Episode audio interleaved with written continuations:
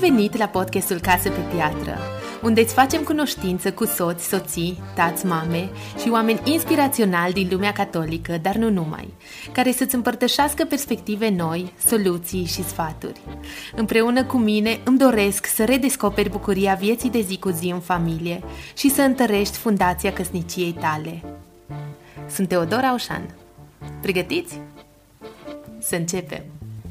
Salutare! Episodul de azi este despre cele 5 etape ale vieții de cuplu. Cum ar fi dacă am ști că e normal să trecem prin crize în cuplu, e normal să nu fie ca la început, că în viața de cuplu sunt etape, sunt anotimpuri, ca și în viață, de fapt. Mi-am dorit foarte mult să povestim aceste etape de care am aflat la rândul meu acum câțiva ani la o conferință, pentru că cred cu toată tăria că avem nevoie să vedem luminița de la capătul tunelului și uneori să privim cu mai mult optimism în viitor și chiar la celălalt. Am povestit cu Cristina Sechelea, pe care o știți deja din episoadele anterioare. Cristina e psihoterapeut pe cuplu. În episodul 1 și episodul 23 am povestit cu ea și soțul ei despre pregătiri de căsătorie, dating, cum să știi dacă începi în căsătorie cu persoana potrivită, dar astăzi am părtășit mai mult din experiența ei ca și psihoterapeut, a devenit vulnerabilă, a împărtășit multe experiențe proprii, dar în special ne-a arătat cum să trăim cu inimă mai ușoară crizele și etapele prin care trecem sau să găsim soluțiile potrivite. Cristina e un om tare drag, de aceea acest episod e special, pentru că e o figură oarecum maternă pentru mine, simt că m-a învățat atâtea, mi-a oferit prietenia ei în greutăți și m-a condus spre vindecare emoțională ca și psihoterapeut. Și sper să ne conducă pe toți astăzi spre o etapă mai bună în cuplu, o etapă în care să devenim mai înțelepți în cuplu. Urmează episodul. Cristina, bun venit la podcastul Casă pe Piatră. Bine te-am găsit, Teodora. A treia oară. Yay. A treia oară. mă bucur tare mult că ai venit la podcast. Cei care nu te cunosc sau dacă n-au urmărit și n-au ascultat primul episod, pregătiri de căsătorie și sprijin pe parcurs sau cel cu dacă să te întrebi spre căsătorie sau să mai bine fugi, neapărat să mergeți să îl verificați și să aflați mai multe despre Cristina, dar totuși pentru cine nu te cunosc, spune așa două vorbe despre cine ești. Sunt Cristina Sechelea, lucrez la Centrul Iubirea și Adevăr de la Fundația Familia Sfântă, unde împreună cu soțul meu desfășurăm de aproape 13 ani cursuri de pregătire pentru căsătorie. Între timp am început o formare în psihoterapie sistemică individuală de familie și de cuplu. Sunt căsătorită, avem patru copii cu vârste între 13 și 23 de ani. Facem parte din, famili- din echipele Maicii Sfinte, din grupurile tandem, da, cam atâta. Chiar povesteam ieri cu uh, cei din echipa noastră, din echipele Maicii Sfinte, că povesteam de pregătirile de căsătorie, asta era tema noastră și ziceam cum să ajutăm pe cei care se pregătesc de căsătorie, cum să-i sprijinim. Și toți ziceau, păi noi ce facem? Îi trimitem la cursurile de pregătire ținute de Părintele Călin și Cristina și obligatoriu și avem un seminarist care urmează să fie preot și a zis, eu nu o să căsătoresc pe nimeni. Dacă nu o să-mi arate hârtia că fost la curs de pregătire. Nu, în sensul că toți am zis că am descoperit oarecum că faceți poate cel mai complex curs de căsătorie din România. Mi așa mi se pare, deja văzând că vin și din alte orașe tot mai multe la voi și chiar, chiar e super complex și foarte fain și cred că și voi primiți un feedback bun și din exterior se vede că faceți o treabă super, super faină. Da, acum cu pandemia, acum am început să facem uh, cursurile și online sau hibrid. Avem așa serii, am avut acum ultima serie, a fost seria Timișoara. Ah. am avut cupluri mai multe din, uh, din Timișoara, cu două sau trei serii înainte am avut seria Iași. Câteva cupluri în urma podcastului da. au aflat despre cursurile de pregătire pentru căsătorie și au vrut să vină la curs și am zis, stai măi, da, voi de ce nu faceți pregătire acolo, local, cu preotul paroh? Și au zis, stai liniștită că am făcut cu preotul paroh. Ă, la Iași am făcut și cu părintele Tiba. Părintele Tiba mm. se ocupă de pastorația familiei, dar vrem să facem și la Cluj. Ok, și am zis, wow, trei cursuri de pregătire pentru căsătorie? E ceva. Chiar merită și să știi că avem niște prieteni care ne-au zis că au fost la curs după ce s-au căsătorit. Tot așa au aflat după ce s-au căsătorit și au zis, măi, noi n-am putut beneficia atunci, noi nu am știut că există informații care să ne ajute să intrăm cumva corect în căsătorie și atunci vrem să-l facem după și au fost și mi se pare foarte fain. Nu sunt o excepție, ci sunt o regulă. Da. Da, avem cel puțin un cuplu căsătorit în fiecare serie care participă la curs. Dacă ceilalți vin așa cumva relaxați, că ok, să vedem despre ce e vorba, cei care deja sunt căsătoriți de câțiva ani iau notițe. Mai ales la partea de organizare și cum e cu timpul și cum e cu banii și cum e cu disciplinarea copiilor. Adică suntem acolo, ziceți-ne cum da, să facem. Da, da, da și sunt foarte interesați așa și ceilalți se uită la ei și zic, wow, poate trebuie să luăm și noi notițe. Cred că avem nevoie și niciodată nu cred că e o informație care să nu-ți prindă bine. Da, pentru cei care sunt căsătoriți deja de mai mulți ani, cum sunteți voi, avem alt program, se numește Beloved, care se face cam la 5 ani după, după căsătorie, ca să nu fie aceleași informații pe care le oferim la început de drum, ci să fie un fel de hai să vedem cum stăm noi legat de temele astea în etapa în care suntem noi în viața, în viața de cuplu. E ceva minunat și o binecuvântare să avem fix în Cluj. Pentru că se merită să vii din orice oraș, zic eu, pentru, pentru cursuri sau chiar online, pentru că povestim despre perioada de după căsătorie și vreau, înainte să zic despre ce povestim, să te întreb că tu ziceai că în timp ce ați început, acum 13 ani, tu ai început și psihoterapie. Tot atunci, acum 13 ani ai început?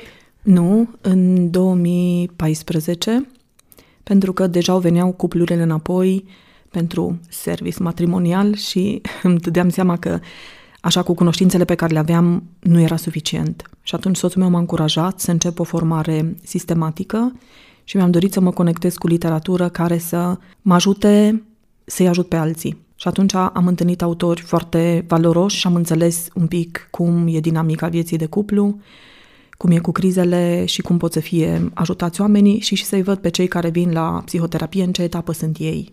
Da? Sunt unii care vin și contemplă vitrina. Ar vrea să se producă schimbări, dar dacă se poate așa, cu baghetă magică. Și sunt unii deziluzionați că n-am baghetă magică în cabinet și că e nevoie de, de multă muncă. Alții vin și zic ă, celălalt e problema. Dacă celălalt s-ar schimba, cu siguranță ne-ar merge bine. Și atunci intră în jocul ăsta al învinuirilor și nu duce nicăieri chestia le pot face acasă și le fac cu succes. Sunt unii care vin și zic, uite, am încercat asta, am încercat ailalt, am încercat ailalt, suntem doi oameni care ne iubim, am pornit la drum cu entuziasm, ce nu facem bine? Unde ne blocăm? În ce etapă suntem și nu, nu merg lucrurile? Și cu oamenii așa se poate lucra, că sunt deschiși, nu se mai uită atât de mult la celălalt, ci se uită, ok, eu cum pot să contribui, nu? Că viața în doi nu e liniară, ci e circulară. Adică eu te influențez pe tine, tu mă influențezi pe mine. Liniară e când eu zic că tu ești problema și dacă tu o rezolvi, totul merge bine. Dar noi suntem într-o relație. Nu merg lucrurile liniar. Da, și cumva intrând în tema de azi, faptul că eu am, am tot auzit, au fost diferite întâlniri pentru familii care s-au ținut la Cluj și tot era atelierul acesta cu etapele vieții de cuplu, ținut de Cristina Sechela și de fiecare dată îmi doream să merg și se întâmpla orică și eu, eu și Marcel țineam în atelier, orică, nu știu, chiar atunci era o temă care pe Marcel îl interesa mai mult și am zis, hai să mergem amândoi la aceeași temă și numai nu am reușit și atât de interesant mi se părea și ce povesteau ceilalți despre etapele vieții de cuplu și chiar și eu cred și am experimentat că dacă știi cumva ce te așteaptă în viața de căsătorie sau dacă pur și simplu câteodată treci printr-o încercare și e foarte greu în cuplu și te întâlnești cu ceva care zice, a, dar e normal, a, sigur, e perfect normal, parcă ți se așa o, o piatră de pe suflet și asta cumva e uh, dorința în acest episod, să povestim care, sunt, care e cumva normalul prin care trece orice cuplu ca să ne relaxăm un pic, că poate nu e așa de rău la noi. Asta cel puțin îmi sună tot timpul etapele uh, vieții de cuplu. Ți-am și notat că simpla conștientizare a lucrurilor normale cred eu că poate să salveze relații chiar de la divorț, că tot despre asta am povestit în episodul anterior. Dar foarte fain zicea părintele Iuliu, căsătoria nu e ca și o jucărie așa care am jucăria, ci ca și o bicicletă. Ai vreo bicicletă? No, acum pedalezi. Deci înseamnă că e un stil de viață, e ceva, o mișcare, e un verb. Spune-ne cum arată călătoria asta cu bicicleta. Am primit un feedback de la cineva care a participat participat la atelierul meu cu etapele vieții de cuplu și trebuia după aceea să prezinte câteva idei în grupul uh, mare și a zis, uitați, etapele vieții de cuplu sunt ca un acordeon. Se deschide, se deschide, se deschide, cei doi se îndepărtează unul de celălalt, dar după aceea se reapropie. Oh. Și mi-a plăcut că a fost așa o sintetizare simplă și care a avut efect și mi-a rămas imaginea asta a acordionului în, uh, în minte și dacă ar fi să le dăm un singur sfat pe care să-l duc acasă cei care participă la cursurile de pregătire pentru căsătorie, ar fi că în viața de cuplu e nevoie de muncă. E nevoie de determinare, de voință, e nevoie de ajustare și că ăsta e un proces care durează o viață întreagă. Și e fain să-l descoperi pe celălalt, e fain să descoperi pe tine, e fain să vorbești de cum trăiești anumite experiențe prin care treceți împreună sau personal sau la muncă sau în relația cu familia lărgită și să fii tot timpul cumva în tandem cu celălalt și să știi ce simte, ce crede, cum le trăiește, ca să poți să te ajustezi la, la celălalt. Și mă gândesc că la un moment dat chiar mă gândeam la, la soțul meu și am zis, uite ce tracasati, ce obosit e, cum se trage de el în toate părțile și atunci n-are sens să o mai fac și eu. Mm. Adică noi ar trebui să fim o echipă și unul pe celălalt să ne sprijinim, nu să ne mai punem poveri în spate sau să intrăm în jocul ăsta al uh, vinei. Tu ești de vină pentru că n-ai ieșit nu știu ce bine. N-are sens. Ci să vedem, ok, cum putem să ne ajutăm unul pe celălalt, să ne sprijinim. Și cred că atunci am ajuns la înțelepciune. Mai vreau să mai zic că, uite, oamenii cred că noi personal, wow, suntem un dezastru, uite ce probleme avem. Ceea ce îmi plac echipele mai Sfinte și grupurile tandem, că oamenii merg și văd cum trăiesc alții. Că și ei au probleme, că și ei sunt în diferite etape, că viața nu-i roz, că e multă muncă, e o nebunie câteodată, da, cu copii mici, cu muncă, cu complexitatea vieții. Și atunci oamenii sunt încurajați și zic, ok, și ceilalți sunt ca și noi, da, avem probleme, dar uite că vrem să evoluăm, vrem să facem ceva ca să creștem și să ne fie bine și că și alții sunt ca noi, nu suntem ciudați. Și atunci cred că forța asta a grupului, forța de a fi împreună, de a vedea pe alții, cred că încurajează pe oameni să meargă mai departe. Altfel, singuri, tind să se izoleze, tind să creadă că iau nu știu ce probleme și la un moment dat să zică n-are sens să mergem înainte. Hai mai bine să o lăsăm baltă. Și pentru noi sunt o mare binecuvântare echipele și da, vreau să povestim despre etapele acestea pe care le-ai descoperit, cum le-ai descoperit și cum te-au ajutat poate pe tine personal și pe urmă să le discutăm pe fiecare. Uh-huh. Sunt niște etape ale vieții individuale despre care vorbește Margaret Mahler. Da, în copilărie, copilul e în simbioză cu mama, da, persoana care... Și Margaret Mahler. Margaret Mahler e un psiholog care a vorbit de etapele vieții individuale. Și copilul e în simbioză cu mama la început, Mama e persoana care are grijă de copil și care e acolo să-i îndeplinească nevoile și copilul e în fuziune, în simbioză cu mama, nu se poate descurca singur. Are nevoie de ea să-i îndeplinească toate nevoile, practic. Și după aceea, copilul dacă se dezvoltă normal, ajunge la faza aceea de independență, faza în care se desprinde de mamă și devine el o persoană, nu mai este lipit de mamă. Și cred că asta își dorește fiecare părinte pentru copilul lui să ajungă la momentul ăsta de independență în care merge singur, mănâncă singur, se încalță singur, se îmbracă singur, face anumite lucruri singur și la un moment dat, peste ani, pleacă de acasă și se descurcă cu abilitățile pe care le-a deprins în familia de origine și trăiește armonios. Nu pentru orice lucru repede sună pe mama și pe tata sau părinții trebuie să intervină.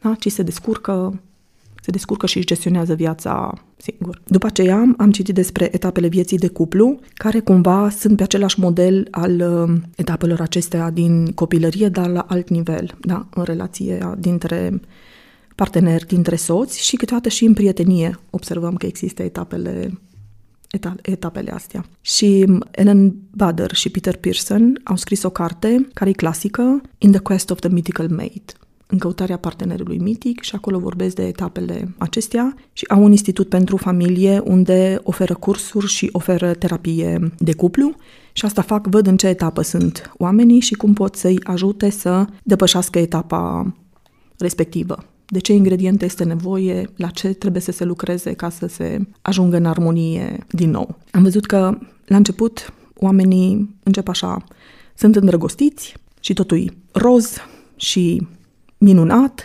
și credem că viața merge pe pilot automat și că totul o să fie bine și frumos și au trăit fericiți până la dânci bătrâneți. Și chiar am avut un cuplu care, în momentul în care am început să vorbim de crize, de etape, de divorț, au zis nu, noi nu vrem să auzim lucrurile astea, la noi totul se meargă bine pentru că noi ne iubim și au plecat de la curs. Deci pur și simplu au plecat de la curs că au zis asta e prea mult pentru noi, nu vrem să auzim.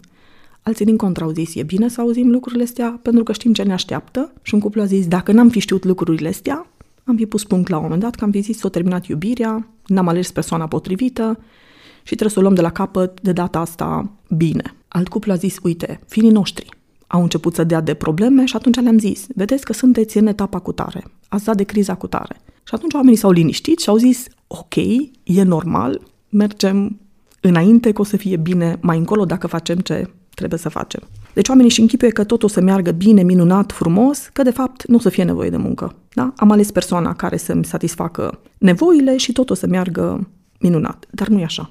În viața de cuplu sunt etape, sunt uh, anotimpuri, așa ca în, în natură. În timp creștem sau ne schimbăm valorile, le aprofundăm, uh, dăm de tot felul de evenimente, de experiențe. Nu mai suntem ca la început. Da? Și astea trebuie integrate și în viața personală și în viața de, de cuplu. Și viața nu merge așa lin, ci sunt etape.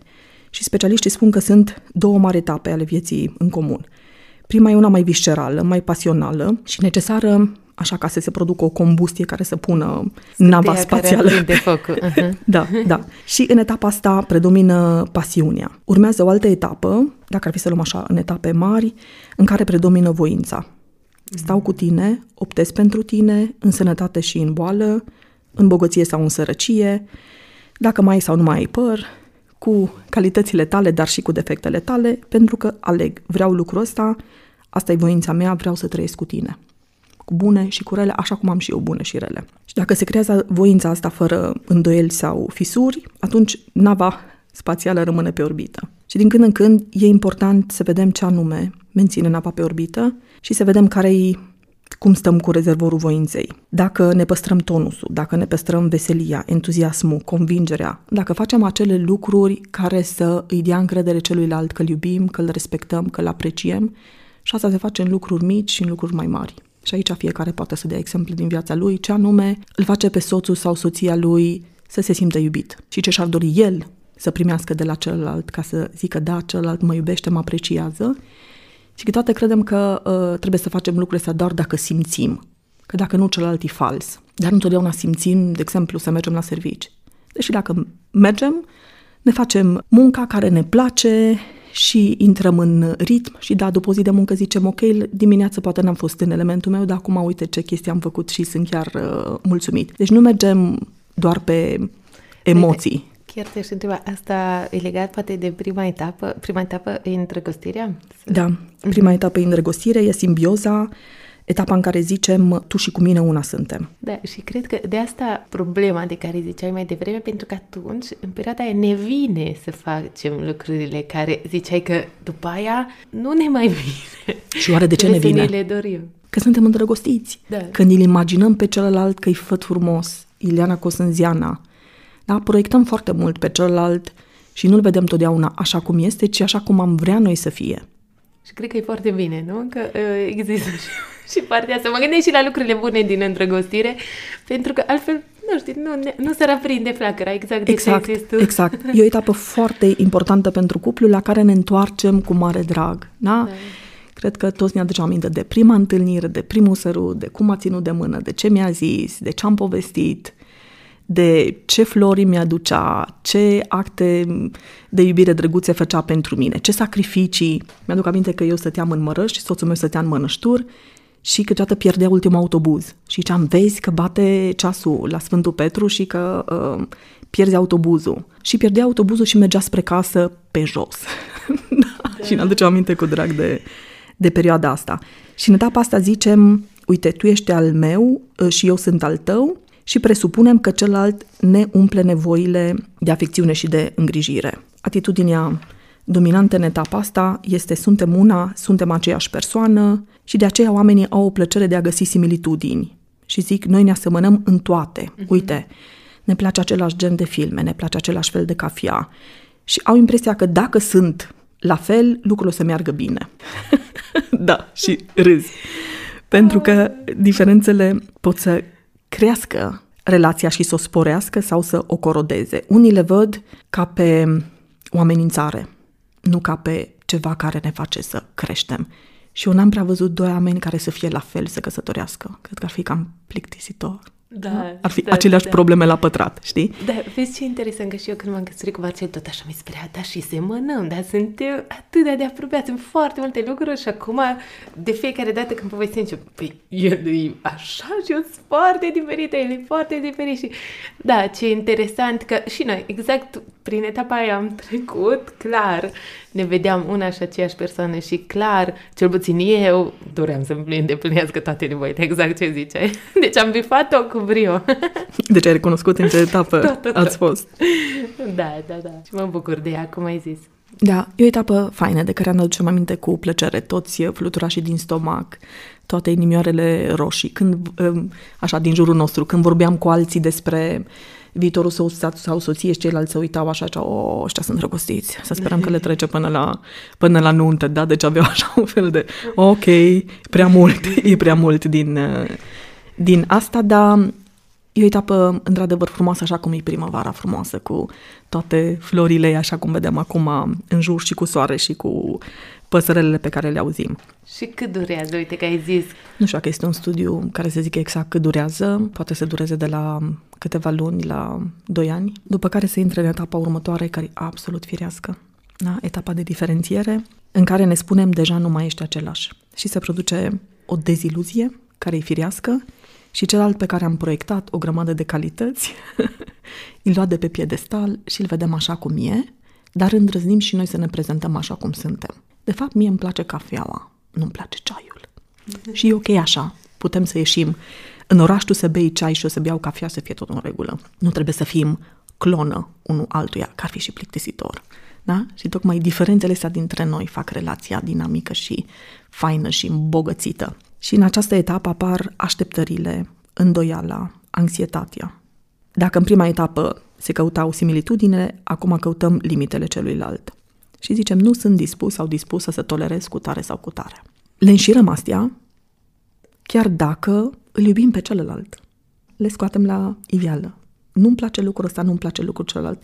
Și cred că e important să le spunem. Că altfel, dacă simțim că nu ne plac lucrurile respective, dar nu vorbim despre ele, le băgăm sub preș și nu-i tocmai sănătos, că nu reușim să trăim în felul ăsta mult timp. Și atunci e important să vorbim despre ele și să vedem unde se pot face ajustări. Dar sunt și lucruri cu care pur și simplu trebuie să trăim. Nu putem să-l schimbăm pe celălalt să facă totul ca și noi. Gândește-te că sunt oameni care au stiluri diferite de a păstra ordinea. Da? Unii au ordine în dezordine, alții au lucruri așa super aranjate la linie. Sunt stiluri diferite. Nu înseamnă că celălalt e greșit sau care are vreo problemă, ci ăsta e stilul lui. Și atunci e important să acceptăm lucrul ăsta și să le Și cumva, acomodăm. Pe exemplu ăsta, practic în îndrăgostire, era perfect, ești perfect așa cum ești, să zic, dezordonat și eu ordonată sau, mă rog, e un simplu exemplu, la noi e fix invers, relație, eu sunt cea dezordonată, dar mă rog, să zicem că tu ai fost cel dezordonat și nu o conta pentru că te iubesc și ce frumos. Trece perioada de îndrăgostire și îmi dau seama, oh, oh, cumva nu pot să trăiesc cu asta, nu? Și e o problemă, de fapt, și începem poate să o și exagerăm, nu știu, Poate, în etapa asta, dacă nu știm să comunicăm bine. Mai de mult făceai ordine, mai de mult făceai pentru mine sau cine știe ce acuze. E foarte interesant. Da, da, în etapa asta dacă învățăm să zicem, mie mi-e greu când nu-mi găsesc lucrurile sau nu găsesc obiecte de care avem nevoie, mi-e, mi-e greu să mă descurc în, în felul ăsta, atunci și nu zicem ești un dezordonat sau ești o dezordonată, nu mai pot trăi cu tine în felul ăsta. Uh-huh. Da? Dacă îl acuzăm pe celălalt, sigur celălalt o să se apere, plus ne creăm răni, dar dacă punem altfel problema și zicem, ok, cum putem să facem să avem ordine, chiar dacă ai, tu ai un stil mai altfel, cum putem totuși să ne găsim obiectele, cum putem să ne organizăm viața în așa fel încât să ne păstrăm mintea sănătoasă, că despre asta e vorba. Mm-hmm. Da, și vedem după aceea că apar și copiii, apare dezordine când se desfășoară viața, dar cumva trebuie să fie anumite lucruri și o anumită stabilitate ca să putem să mergem înainte. Și se poate, se poate face. Și atunci vorbim despre ce anume putem să ajustăm, unde, ce să facem împreună, cum pot să te ajut eu ca să facem ordine în dezordine. Fără să vreau neapărat să îți schimb stilul și să fii neapărat ca mine să le pui pe toate la linie. Deci dacă ai zis că astea sunt provocările și cum asta ar fi soluția, comunicarea, sau ce soluții ar fi în etapa asta în care fiecare își găsește diferențierea și iarăși, iarăși sunt curioasă și cât durează. Hmm. Vezi, nu sunt rețete.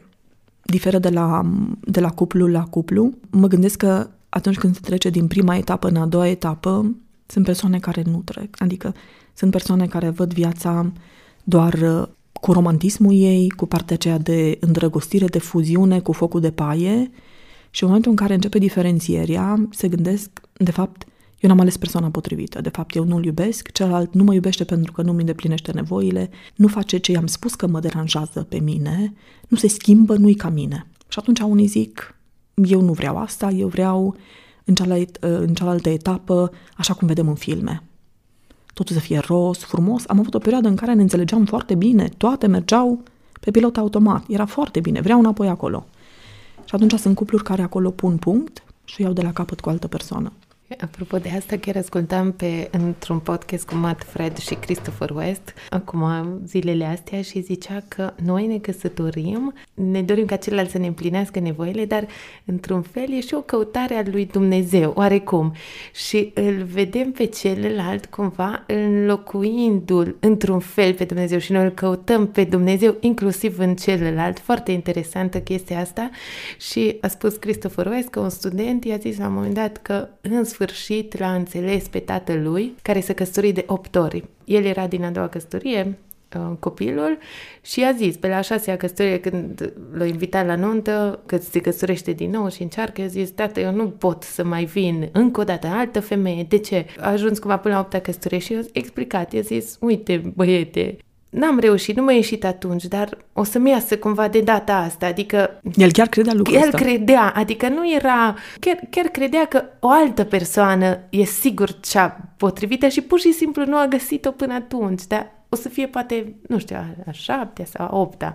Uite, în momentul în care ne desprindem de părinți, de exemplu, și nu-i mai blamăm pentru ce nu a mers în copilăria noastră și ne asumăm că viața e cu bune și cu rele și încercăm noi să fim mai buni în domeniul în care părinții poate n-au reușit așa de bine și ne asumăm lucrul ăsta. Am 30 de ani, ok, mă desprind de părinți, nu mai tot spun, nu mi-au făcut, nu mi-au dat, nu mi-au dres și de aia nu merge. Nu, s-a încheiat etapa aia, îmi asum responsabilitatea pentru propria persoană și merg înainte și fac eu mai bine. La fel se întâmplă și în cuplu. Nu celălalt trebuie să-mi îndeplinească nevoile, ci eu trebuie să mă ocup de lucrurile astea. Eu sunt responsabil, eu sunt autonom. La fel și în relația legată de Dumnezeu. Doar Dumnezeu ne poate îndeplini toate nevoile pe deplin și pentru totdeauna. Și atunci, dacă așteptăm ca celălalt să fie Dumnezeu pentru noi, cu siguranță vom fi deziluzionați. Și nici noi nu suntem Dumnezeu pentru ceilalți. Și când ajungem la concluzia asta, putem face un pas înainte. Și știm, celălalt ne împlinește anumite nevoi, are anumite calități, dar anumite nevoi trebuie să mă le împlinesc singur sau în relația cu Dumnezeu, sau în relația cu ceilalți. Da? Sunt soți care se exasperați de cât de mult soțiile le povestesc de ce se întâmplă la servici, de dramele emoționale, pe care dacă le-ar povesti poate cu o prietenă, ar fi mai simplu și la soț nu să nu-i spună deloc, dar să nu meargă în aș, cu așa multe detalii și să-l copleșească, că poate nu rezistă bietul om. Și atunci ne putem împlini anumite nevoi și cu alte persoane semnificative din viața noastră în alt fel. Care e vestea bună totuși cu etapa asta de diferențiere sau când ne apropiem de final și cum putem să depășim într-un mod pozitiv sau care e poate cel mai bun mod de a depăși perioada asta de diferențiere? Păi, în momentul în care vezi că celălalt a, e diferit de tine și are anumite calități care aduc un plus în relație. La un moment dat, mie mi-era foarte simplu cumva, stând singură, de când am plecat de acasă de la 18 ani, mi-era foarte clar că fac așa. Adică trebuia să am un răspuns pentru mine ce fac. Nu puteam să întreb pe X sau pe Y. Dar în momentul în care am intrat în relație cu Călin, am zis, stai puțin, că și el are punctul lui de vedere și Și atunci mi-am ieșit din zona de confort, am făcut un pas în spate și m-am deschis perspectivei lui. Și dintr-un singur punct de vedere, da, mai aveam 359 și vedeam, wow, ce fain vede lucrurile, cum deschide perspectiva, cum pune problema altfel și poate nu făceam nici ca el, nici ca mine ce făceam cumva cum am ales împreună. Și am văzut că e o muncă ca eu să fac un pas în spate și să las pe celălalt să vină cu perspectiva lui care ne îmbogățește. Pur și simplu ne îmbogățește. Și asta am făcut în etapa asta până am ajuns în etapa în care să știu cumva cam care e punctul lui de vedere, fără să-l presupun, că mai făceam și greșeli din astea, presupuneam că știu. Da? Și atunci le verificăm. Uite, eu cred că tu ai zice așa, dar hai să verificăm și să-ți dau și ție microfonul și după aceea să decidem împreună ce și cum. Deși poate acum, după 24 de ani de căsătorie, cam știm. Cam știm cum stăm, dar nu trebuie să ne culcăm pe o, pe o ureche. Da? Și comunicarea continuă. Și o să intrăm în a treia etapă, în cea de exersare în care acordeonul se întinde și mai mult și ne întrebăm oare cât de mult se mai poate întinde și până când să ajungem la înțelepciune e etapa luptei, luptei pentru putere și are ca și temă controlul. Și zicem te comporți ca mine sau te las. Deci nu suntem încă acolo unde integrăm diferențele noastre. Deci asta e la exersare? Asta Aici e la exersare. Exersăm. Ok. Da. Și vrem să-l controlăm pe celălalt, mm. să îi spunem cum trebuie făcute lucrurile și apare mânia, apar acuzele, se accentuează diferențele, apare înfruntarea, nu o mai iubești, ești egoist sau egoistă, apare amenințarea cu ruptura, dacă nu vei fi ca mine, te las. Este o etapă a luptei pentru putere în toate cuplurile și ajungerea la înțelepciune în etapa asta este atunci când zicem, uite, suntem diferiți, dar nu contează cine câștigă argumentul ăsta, ci contează cum rămânem noi după el, ca și cuplu. Că, de fapt, nu suntem la judecător să vedem cine are dreptate. Că sunt lucruri care se pot face în multe feluri. Nu trebuie să fie făcut exact într-un fel sau exact în alt fel. Și atunci, dacă împreună suntem de acord că facem în felul ăsta și nu iese, învățăm ceva. Dacă eu câștig argumentul și facem cum zic eu, atunci devin vulnerabile că celălalt zice, poate să spună, ți-am zis eu. Da? Și de aici apar mai multe lupte pentru putere și ne facem și, ne facem și răni. Mergem mai departe. Intrăm în etapa în care eu vreau să fiu eu, fiecare soț dorește să se dezvolte ca o persoană distinctă, nu sunt fericit sau fericită, trebuie să am grijă de mine, am nevoie de timp și de spațiu pentru mine, e o luptă pentru independență care marchează un schimb în cadrul relațiilor. Unul sau un bisoț pot să se îndepărteze, să aibă o aventură, să se orienteze în afară și să caute un tovarăș din exterior, în loc să se îndrepte spre interior și să-și completeze procesul de formare a propriei identități. Deci la exersare, nu? Da. Pentru a face un pas spre împăcare, fiecare soț ar trebui să recunoască că fiecare își are propriile nevoi ca individ, pe care trebuie să și le rezolve. Da? Ce vorbeam înainte. Să se accepte limitările, să-și păstreze propria identitate în relație, să aleagă rezolvarea problemelor în interiorul relației. Astfel, în loc de separare sau divorț, se face pasul spre etapa de reapropiere și după aceea de interdependență mutuală. Sunt cupluri care se îndreaptă mai mult spre carieră, se îndreaptă mai mult spre grupul de prieteni, unde încearcă să primească validare și câteodată apare acea criză a vârstei de mijloc când bărbații vor să verifice dacă mai sunt macho și femeile dacă mai sunt sexy. Și se poate ca ceea ce oferă un prieten sau un coleg să pară mai atractiv decât ce este în cuplu, deși s-au făcut atâția pași, s-a muncit atât de mult la relație până acum, poate că ceva din afară să se pară, să pară mai interesant și oamenii să se gândească, ok, dacă aș mai avea o a doua șansă, acum e momentul, peste 10 ani. Poate nu mai arăt la fel de bine sau nu mai sunt atât de prezentabil sau prezentabilă sau plăcut și acolo unii pun punct și o iau de la capăt. Ce mai intervine aici este faptul că în momentul în care avem copii adolescenți, e etapa cu cea mai mică satisfacție în căsătorie. Și am văzut multe cupluri care aveau casa visurilor lor. Aveau jobul în punctul în care își doreau în momentul ăla din viața lor. Copiii erau adolescenți și se îndreptau spre tineri adulți. Și acolo se punea punct, dar cu tot ce au realizat în spate. Da? Și așa dureros cumva să vezi că nu fac pasul spre partea în care acordeonul se strânge și se produce reapropierea ce vrei ținut de aici e, practic, în perioada asta de exersare, fiecare descoperim că avem nevoile noastre care trebuie să ne le îndeplinim. Ar fi bine să.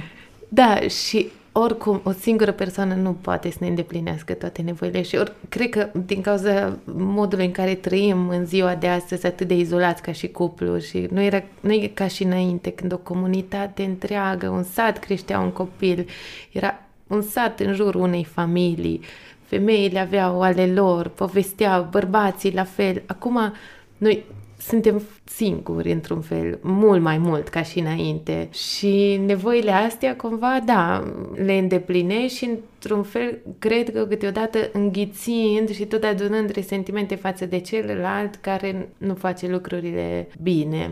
Da, aici așa se simte o lipsă a asumării, cumva o lipsă a înțelegerii faptului că sunt lucruri pe care eu trebuie să le fac pentru mine, nu trebuie să tot aștept ca celălalt să le facă pentru mine. Și atunci eu trebuie să fiu un individ complet cumva, să mă gestionez pe mine și eu când sunt complet mă pot dărui celuilalt în relație și celălalt mi se poate dărui mie și să vedem că sunt zone unde ne întâlnim, dar și zone pe care noi le avem cu noi, că nu e neapărat un semn de întrebare sau că e o problemă faptul că eu ies cu prietenele mele sau petrec timp citind singură, da? Ci îmi face mie bine și vin acasă îmbogățit, vin liniștită, vin cu idei noi, da? așa cum plecăm de la grupurile de familii.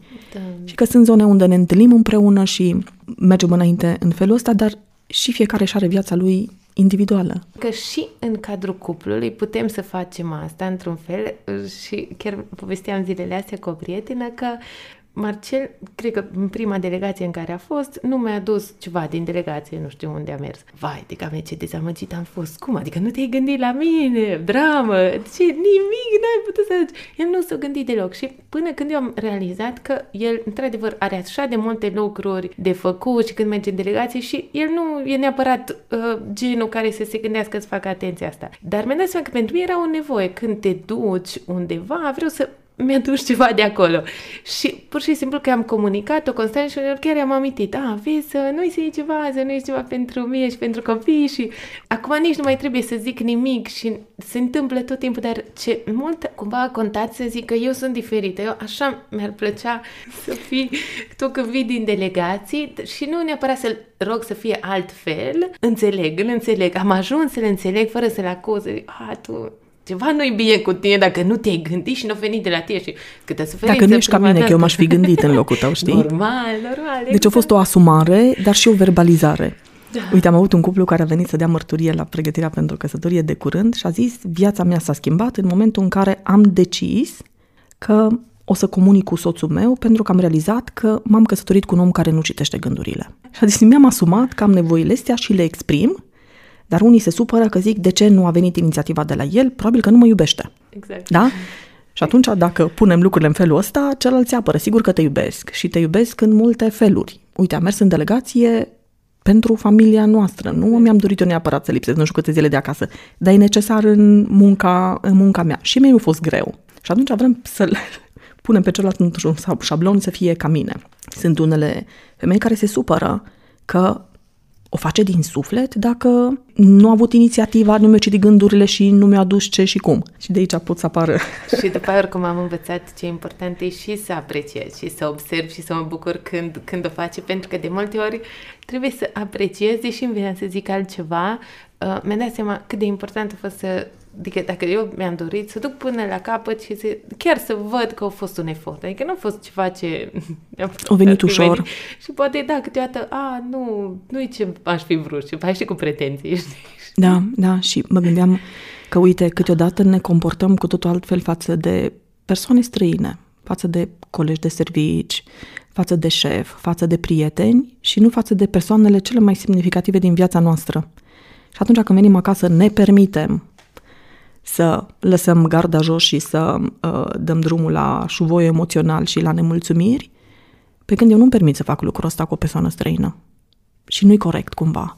Și știu că am ajuns la momentul în care am zis, ok, trebuie să schimb lucrul ăsta și să nu mi se pară că mi se cuvine sau că e doar normal să facă chestiile astea, știi? Și atunci să ajungă celălalt de la minus doar la zero. Da? În momentul în care apreciezi, ești pe plus și zici, wow, apreciez efortul pe care l-ai făcut să faci chestia asta. Mă bucur că ți-ai adus aminte, mulțumesc. Și atunci bateriile emoționale sunt încărcate. Știi? Decât dacă rămânem tot în zona aia de critică care erodează relația până la urmă. Da? Și în cartea lui John Gottman și a soției lui Julie vorbesc despre o proporție de 5 la 1. Că la fiecare lucru neplăcut în relație, ca să le reparăm, trebuie să venim cu 5 comportamente de reparare. Și când le ziceam la cursanți lucrul ăsta, ziceau, vai de mine, mai bine tac din gură, mai bine nu scot porumbelul, că după aceea reparatul costă. Da, îți dai seama, 5. trebuie să vii cu 5 lucruri bune ca să contracarezi. Că răul ținem foarte bine minte, dar lucrurile bune nu le punctăm. E doar normal să spele vasele. E doar normal să facă lucrul ăsta. Și atunci nu creăm o cultură aprecierii, care e foarte importantă, dar și nouă ne place să fim apreciați. Și să se vadă că am depus efort și că asta înseamnă că îl iubesc pe celălalt. Și după aia zice că urmează reapropierea când dacă În avem, sfârșit, da. dacă, dacă avem răbdare și dacă muncim, dacă pedalăm, mergem înainte, cum o fi că, cum ai zis și tu, cred că e inevitabil ca toți să trecem la un moment dat prin greutăți. Mi-aduc aminte de exercițiul care l-au primit colegii noștri care au participat la exerciții spirituale. Au fost provocați să fie legați la ochi și legați unul de celălalt și cineva îi dirija verbal să ajungă undeva la etaj și au zis că au rămas fizic cu, cu senzațiile alea de smucire a celuilalt care vrea să îl ducă într-o direcție sau în cealaltă să ajungă la destinație și și-au adus aminte de momentul în care s-au prins unul de celălalt și au început să comunice și au zis acum mergem spre dreapta, acum mergem spre stânga. Și cum s-a întâmplat lucrul ăsta și că au ajuns la destinație, dar le-a rămas atât de impregnată senzația aia fizică de smucitură, ori tocmai asta e înțelepciunea când învățăm să cooperăm. Ce mi s-a părut cel mai fain din exemplu pe care l-ai zis tu, că și nouă ne-au zis aceiași prieteni povestirea de mai multe ori, faptul că și-au dat seama că sunt totuși în aceeași situație, adică niciunul nu vede. Știi, amândoi suntem legați la ochi. Nici nu n-am văzut neapărat pasul următor, că noi suntem atât de siguri că bacă încolo, că mi-amintesc că nu știu ce, că eu așa am trăit și de fapt, dacă ne-am deschide cumva spre viitorul care ne-l plănește Dumnezeu și care na, lecțiile pe care o să le învățăm, altfel ar fi și pe mine foarte mult m-a impactat mult, m-am gândit la exemplul la să mergi ținându-te de mână legați la ochi. Da, asta are un nume. Cum ar zice soțul meu și asta are un nume. Înseamnă să pui lucrurile în perspectivă. Da? Și am învățat lucrul ăsta așa cumva într-un mod dureros. Uh, eram plecați în străinătate, eram în săptămâna mare, marțea mare și Călin trebuia să pregătească pentru liturghie. Eu pregăteam copiii să mergem să ne întâlnim acolo și l-am văzut venind spre casă și m-am întrebat oare de ce vine la ora asta acasă, că ar trebui să fie în altă parte. Și am văzut paloarea și nu era deloc sănătoasă și mi-am dat seama că ceva se întâmplă.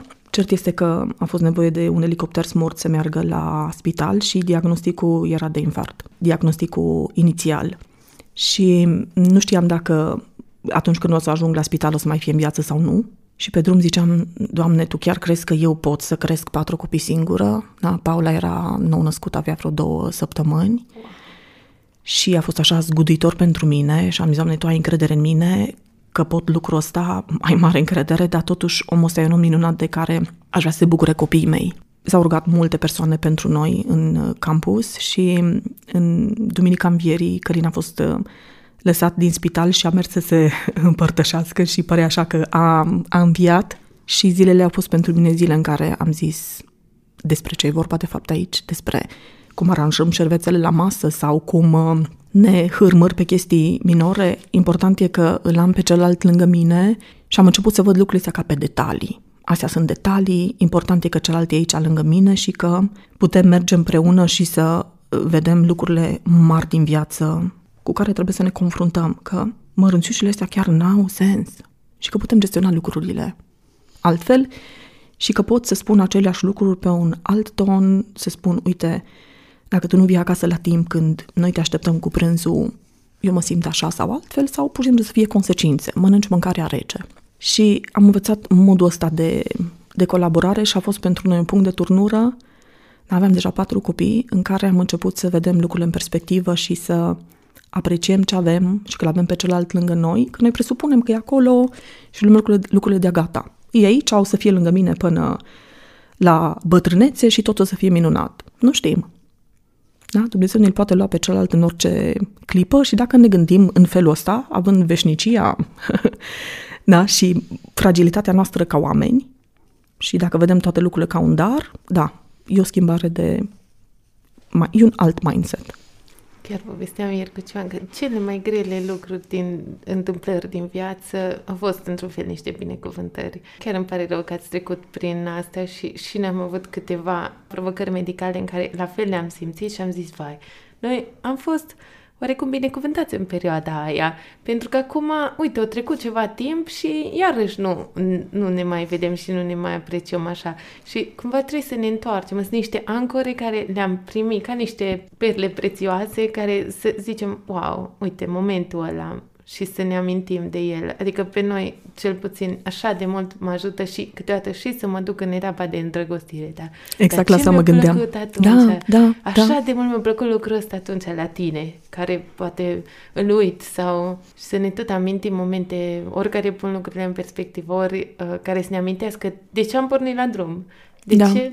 Și în loc să externalizăm așteptările noastre, să aștept ca celălalt să facă, să mă întreb ce fac eu ca să meargă lucrurile bine cum pun eu problema, cum iubesc eu, în momentul în care începem să vedem lucrurile așa și să ne facem partea noastră, nu mai avem vreme să ne uităm la ce nu face celălalt uh, bine.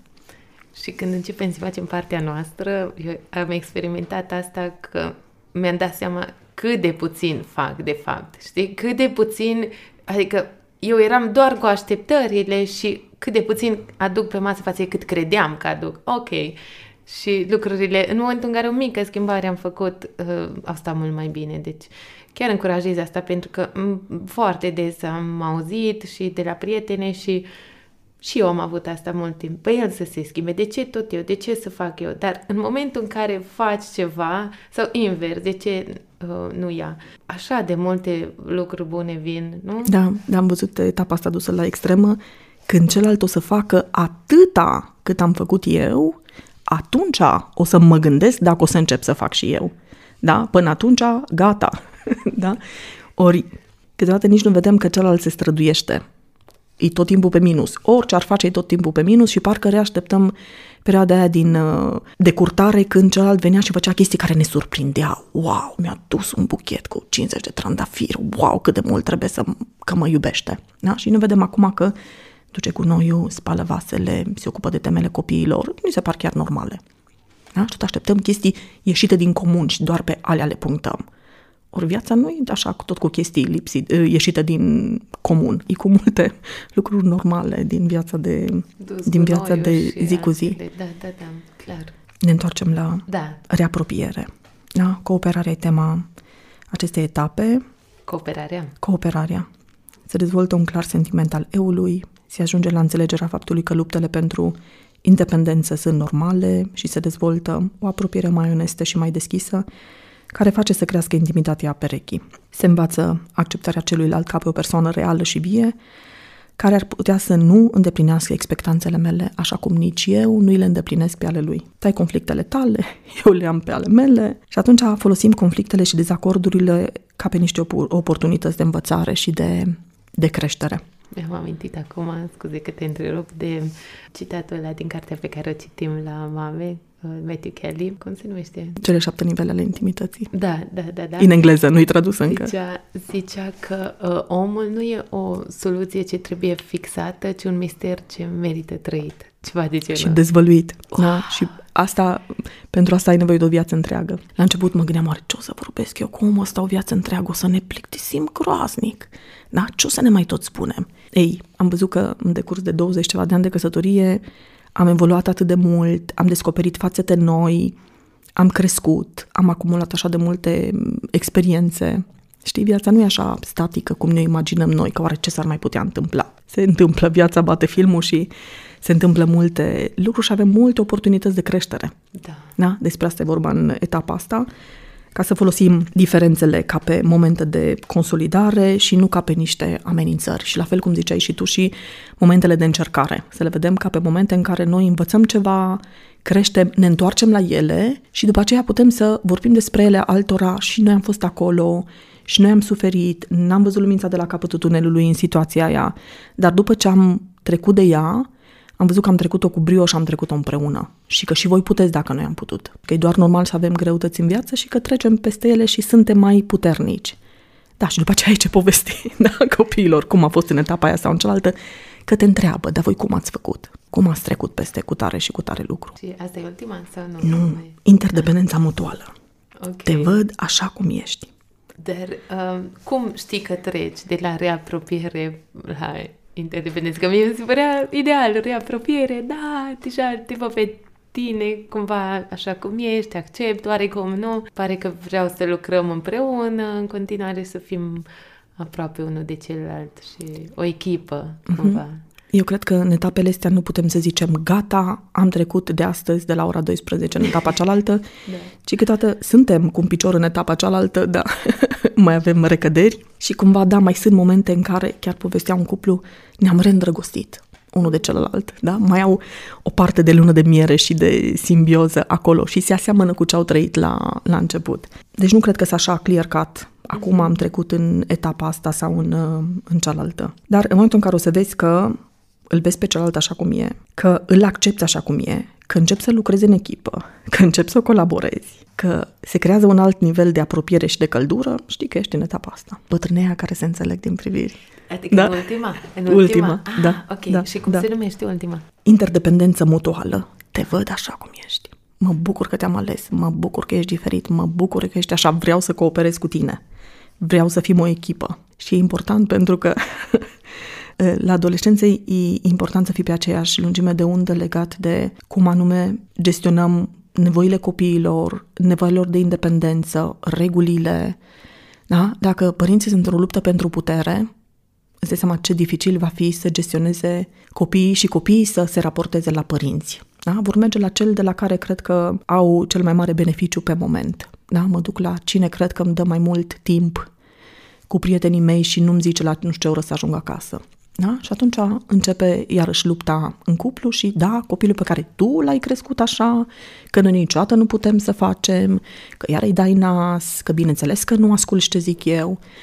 Și atunci e foarte dificil de gestionat viața în, în etapa asta. Dacă cei doi sunt o echipă, da, stau umăr la umăr și îl um, ajută pe copil să navigheze prin perioada asta un pic mai dificilă a, a adolescenței. Și la noi cuvântul de ordine este discut cu tata și vin cu un răspuns. Da? Și la fel face soțul meu cu mine, discutăm împreună și vedem cum se gestionează, cum se gestionează lucrurile. Și în etapa asta zicem, eu mă îngrijesc de nevoile și de dorințele mele, tu îngrijește-te de ale tale. Și pentru asta trebuie să dăm timp, spațiu celuilalt, să aibă timpul lui de citit, să aibă timpul lui în care iese cu prietenii, să aibă timpul lui de rugăciune, să aibă timpul lui de a se aduna. Și mi-aduc aminte de o prietenă de-a noastră care are un soț introvertit și a zis că ea îl trimite la zile de reculegere pentru că el are nevoia asta de a se aduna, de a petrece timp singur și după aceea vine acasă și este același tătic extraordinar și soț minunat pe care, pe care îl știe, dar a învățat că el are nevoia asta și că ea trebuie să îl ajute să-și o împlinească mm-hmm. și să îl asigură că ea gestionează copiii și ce au de gestionat și el are timpul ăsta cadou, ea are timpul ei pentru ea, dar e cumva mai fragmentar, nu e așa un calup de timp, două zile la reculegere, da? ci și le mai, mai în etape și în felul ăsta ei dansează împreună. Perechea se cunoaște și se bucură să fie împreună și atunci conflictele se abordează atunci când apar pe calea negocierii. Da? Și conflictele apar. Nu înseamnă că dacă ne iubim, nu o să fie conflicte. O să fie doar că le putem gestiona altfel. Da? Și asta e partea în care suntem în interdependență.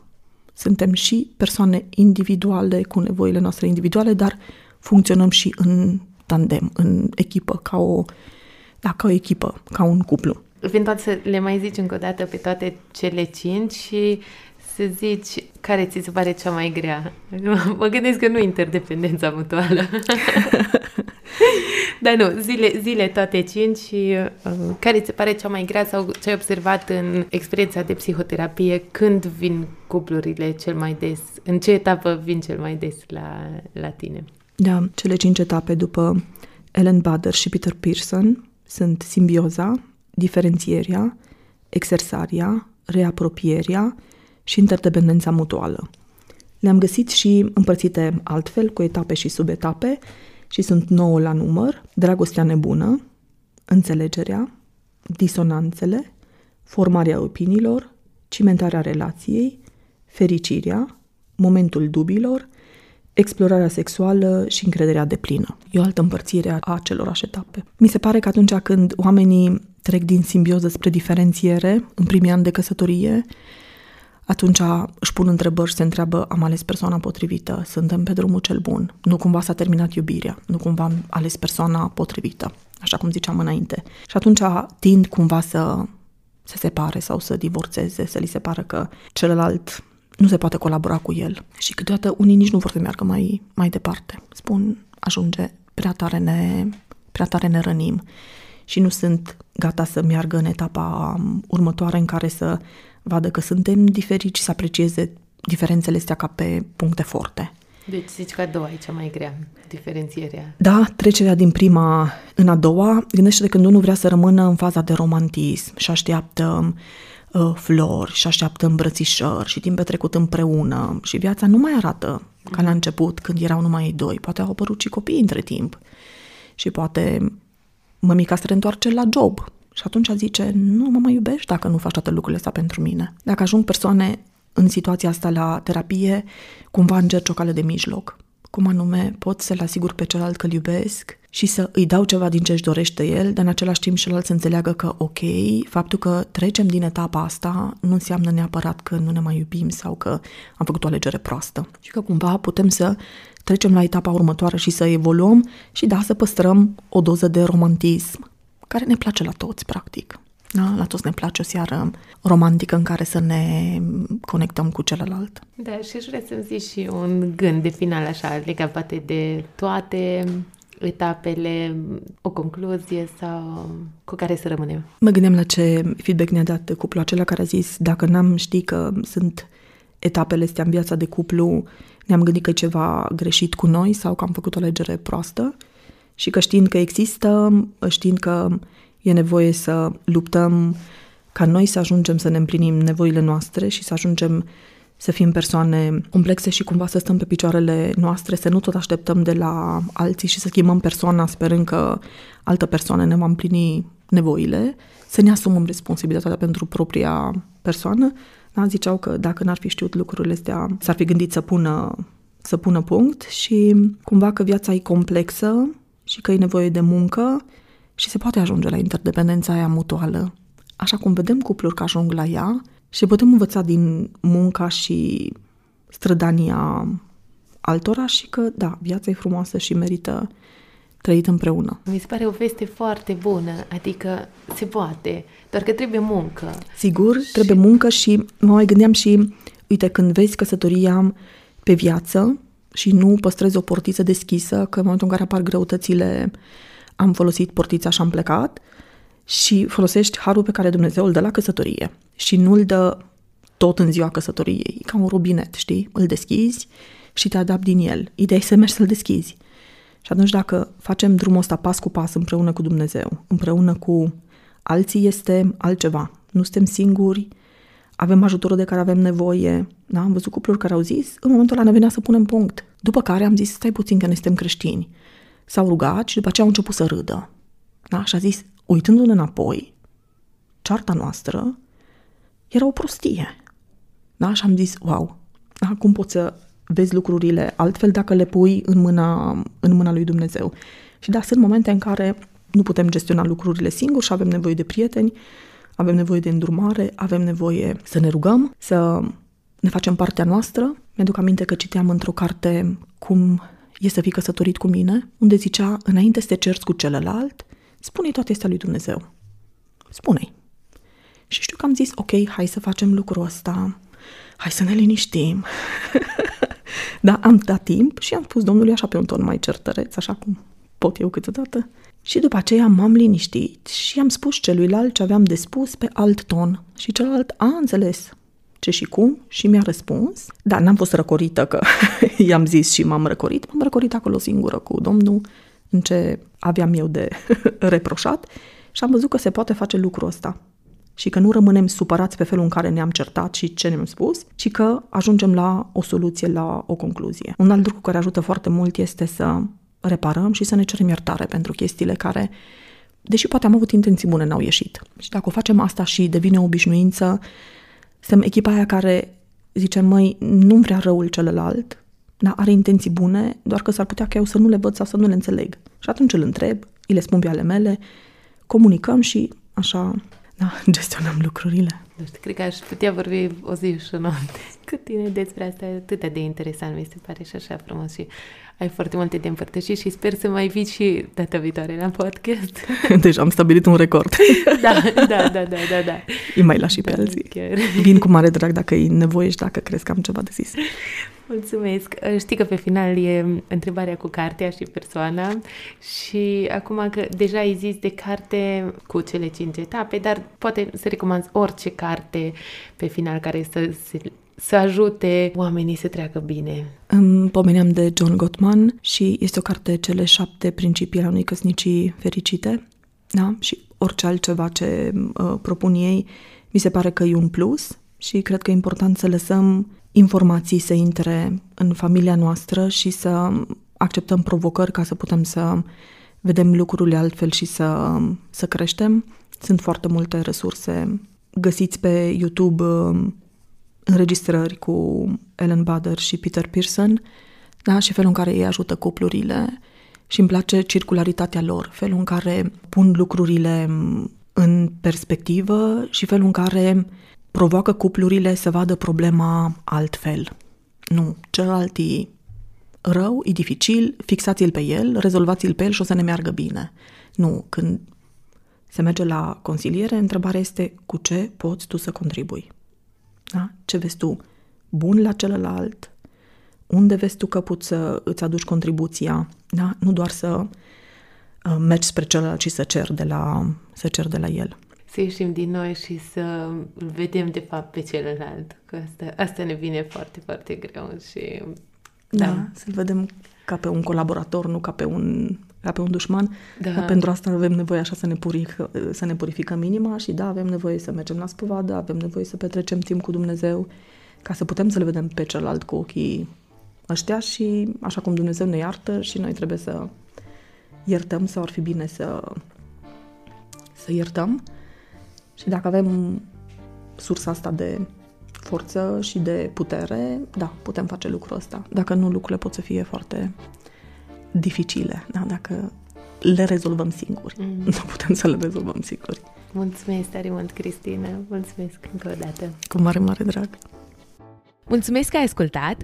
Avem multe planuri pentru perioada următoare, se arată tot mai clar chiar și oportunitatea unui sediu pentru podcast, așa că dacă vrei să ne susții, m-aș bucura să devii patron pe patreon.com slash casă pe piatră, patreon.com bară casă pe piatră, pentru că acolo poți contribui cu o donație lunară pe care oricând poți, să, poți alege să o retragi, care începe de la 20 de lei, echivalentul unei porții de lava cake de la Bistro Viena în Cluj, că tot am fost azi la o ieșire cu fetele și dacă vrei ca și alții să afle de casă pe piatră, nu uita să dai like, subscribe oriunde găsești acest podcast. Sunt Teodora Aușan, ne auzim data viitoare!